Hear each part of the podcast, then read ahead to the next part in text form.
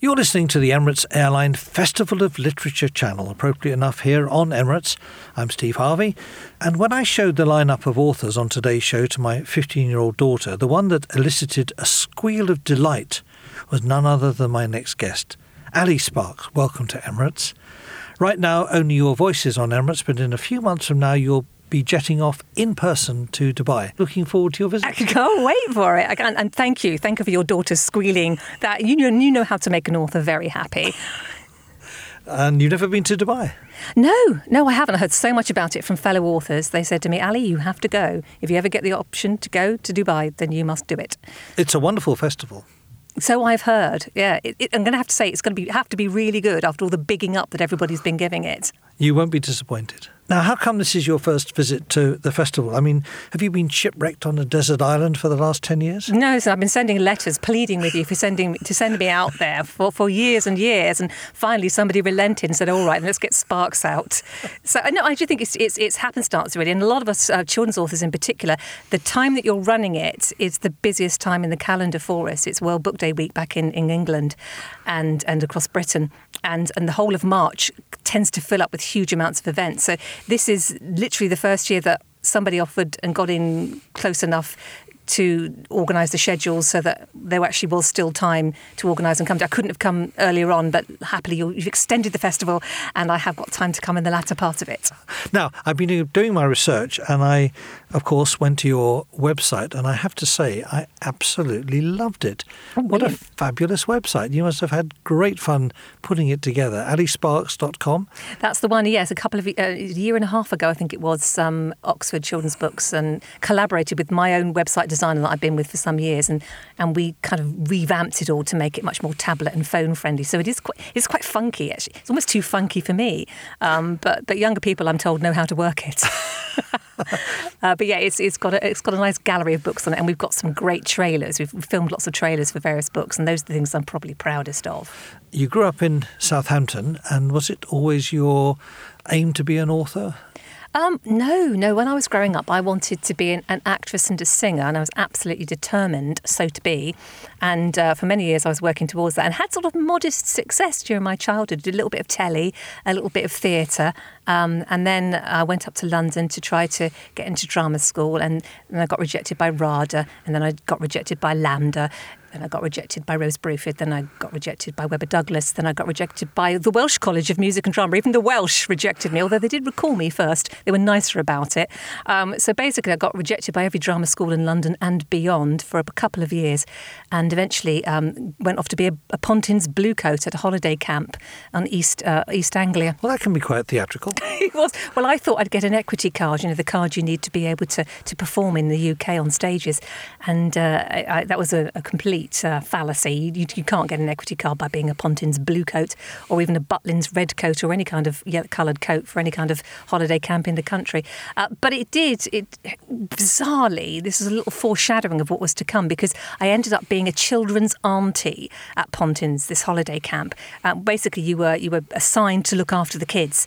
And I was 18, 19 at the time and absolutely horrified by this. I thought I was going to hit the big time singing in cabaret every night. And I was spending my time going down the beach with a bunch of snotty kids that I'd never met before.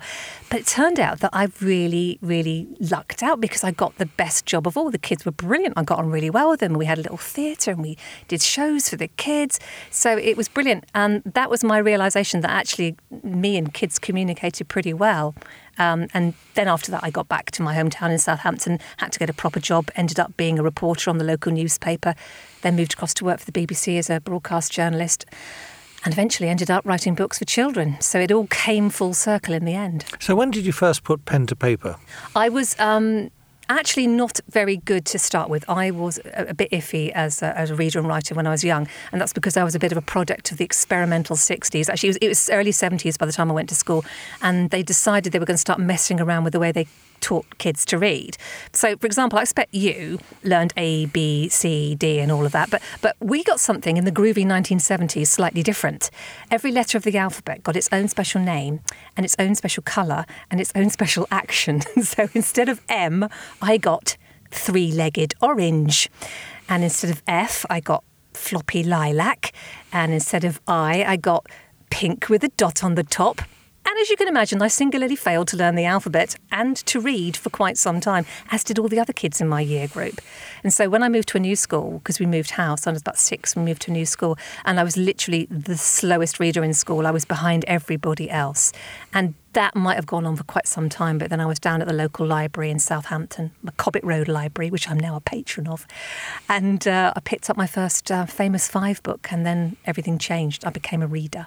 And then shortly after that, by now in secondary school, I sent off my first series of not just one book, okay, but a series of books that I'd written, very much inspired by the famous five, to Penguin Books Limited. Um, and I got and what back. happened? Well, a few weeks later, I got a letter back, and it was my first ever rejection letter uh, from Penguin Books, one of many rejection letters to follow in my life. So, so that's really how it started. It was a bit stop start, but bearing in mind this was all kind of for fun because remember I wanted to be an actress and a singer. I was aiming for the West End of London and possibly Hollywood. That you know, writing was just for fun. It wasn't really taken seriously at that point in my life. I bet Penguin Books are kicking themselves now. Oh, so many times and in so many ways.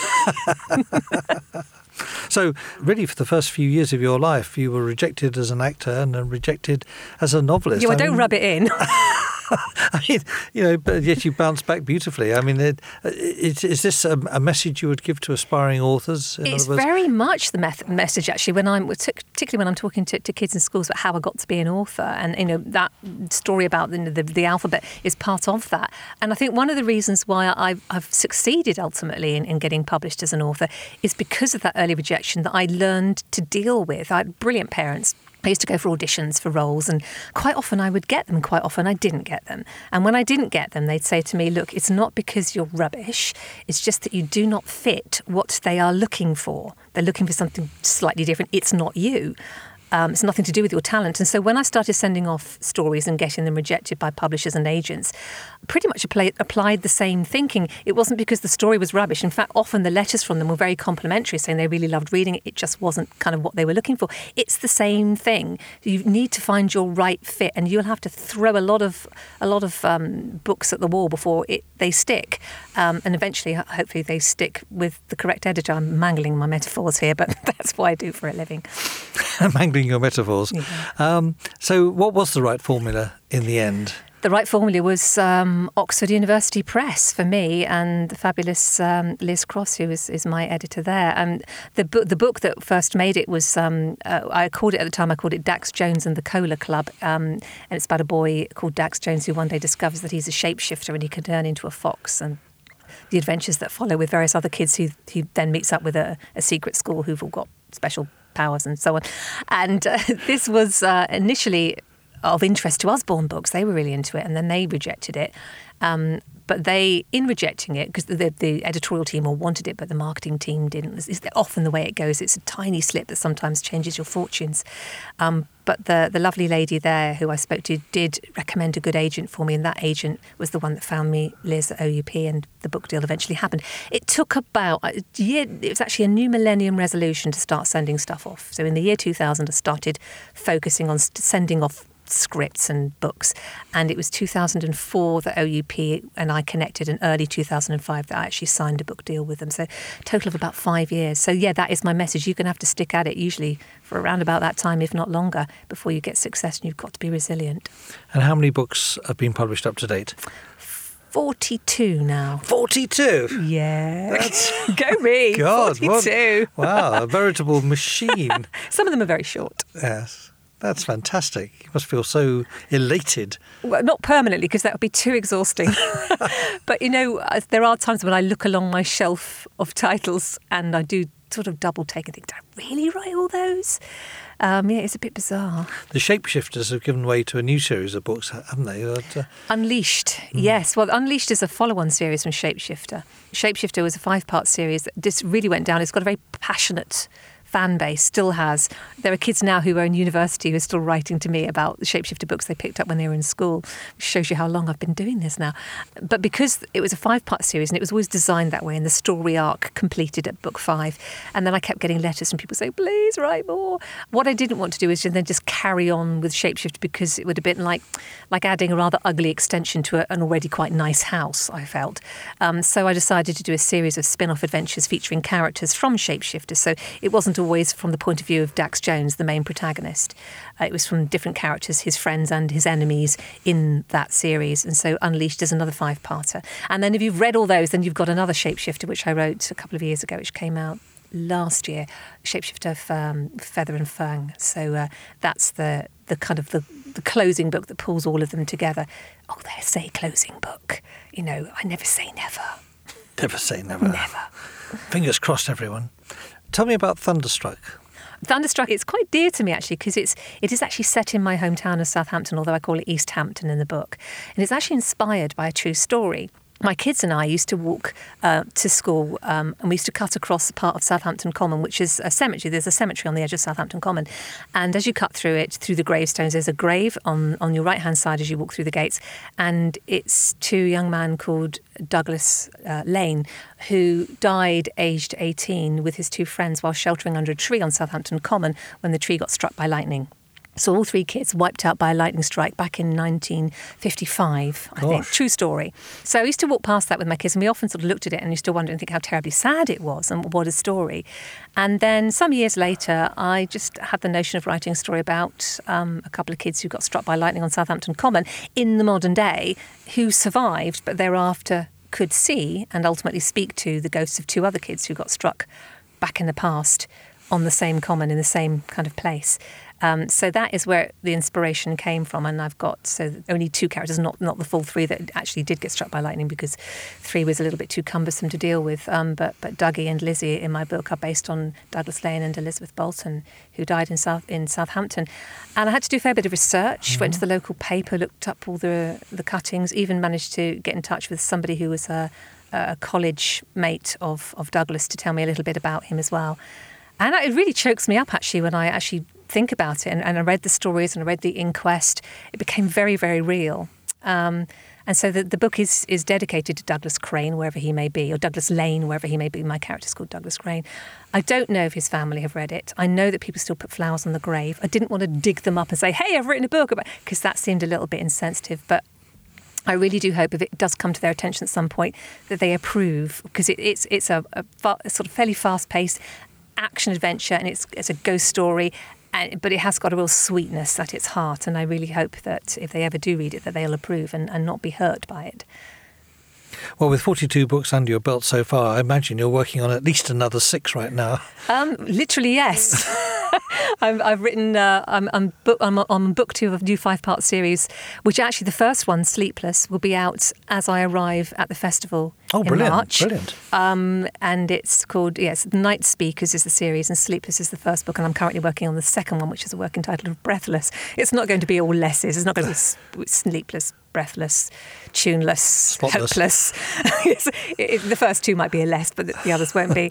So yes, I and that's so that's a five part series. And there's also another spur spin off book that I'm kind of almost simultaneously writing. I am a bit like that. I often overtake myself with new ideas and then have to start something else at the same time, which is not not really what I'd recommend for any author, but sometimes I can't help it.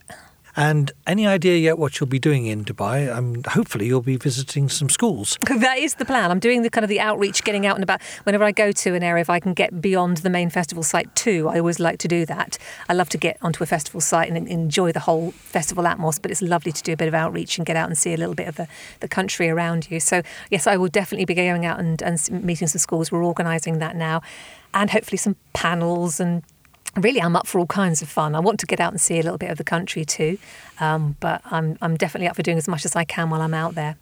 Well, it's been great talking to you, Ali. Thank you so much for joining us on Emirates World today. Uh, you'll have a ball out there. Trust me, I've been to all 10 festivals now and there hasn't been a dud one yet. So you'll have a fantastic time.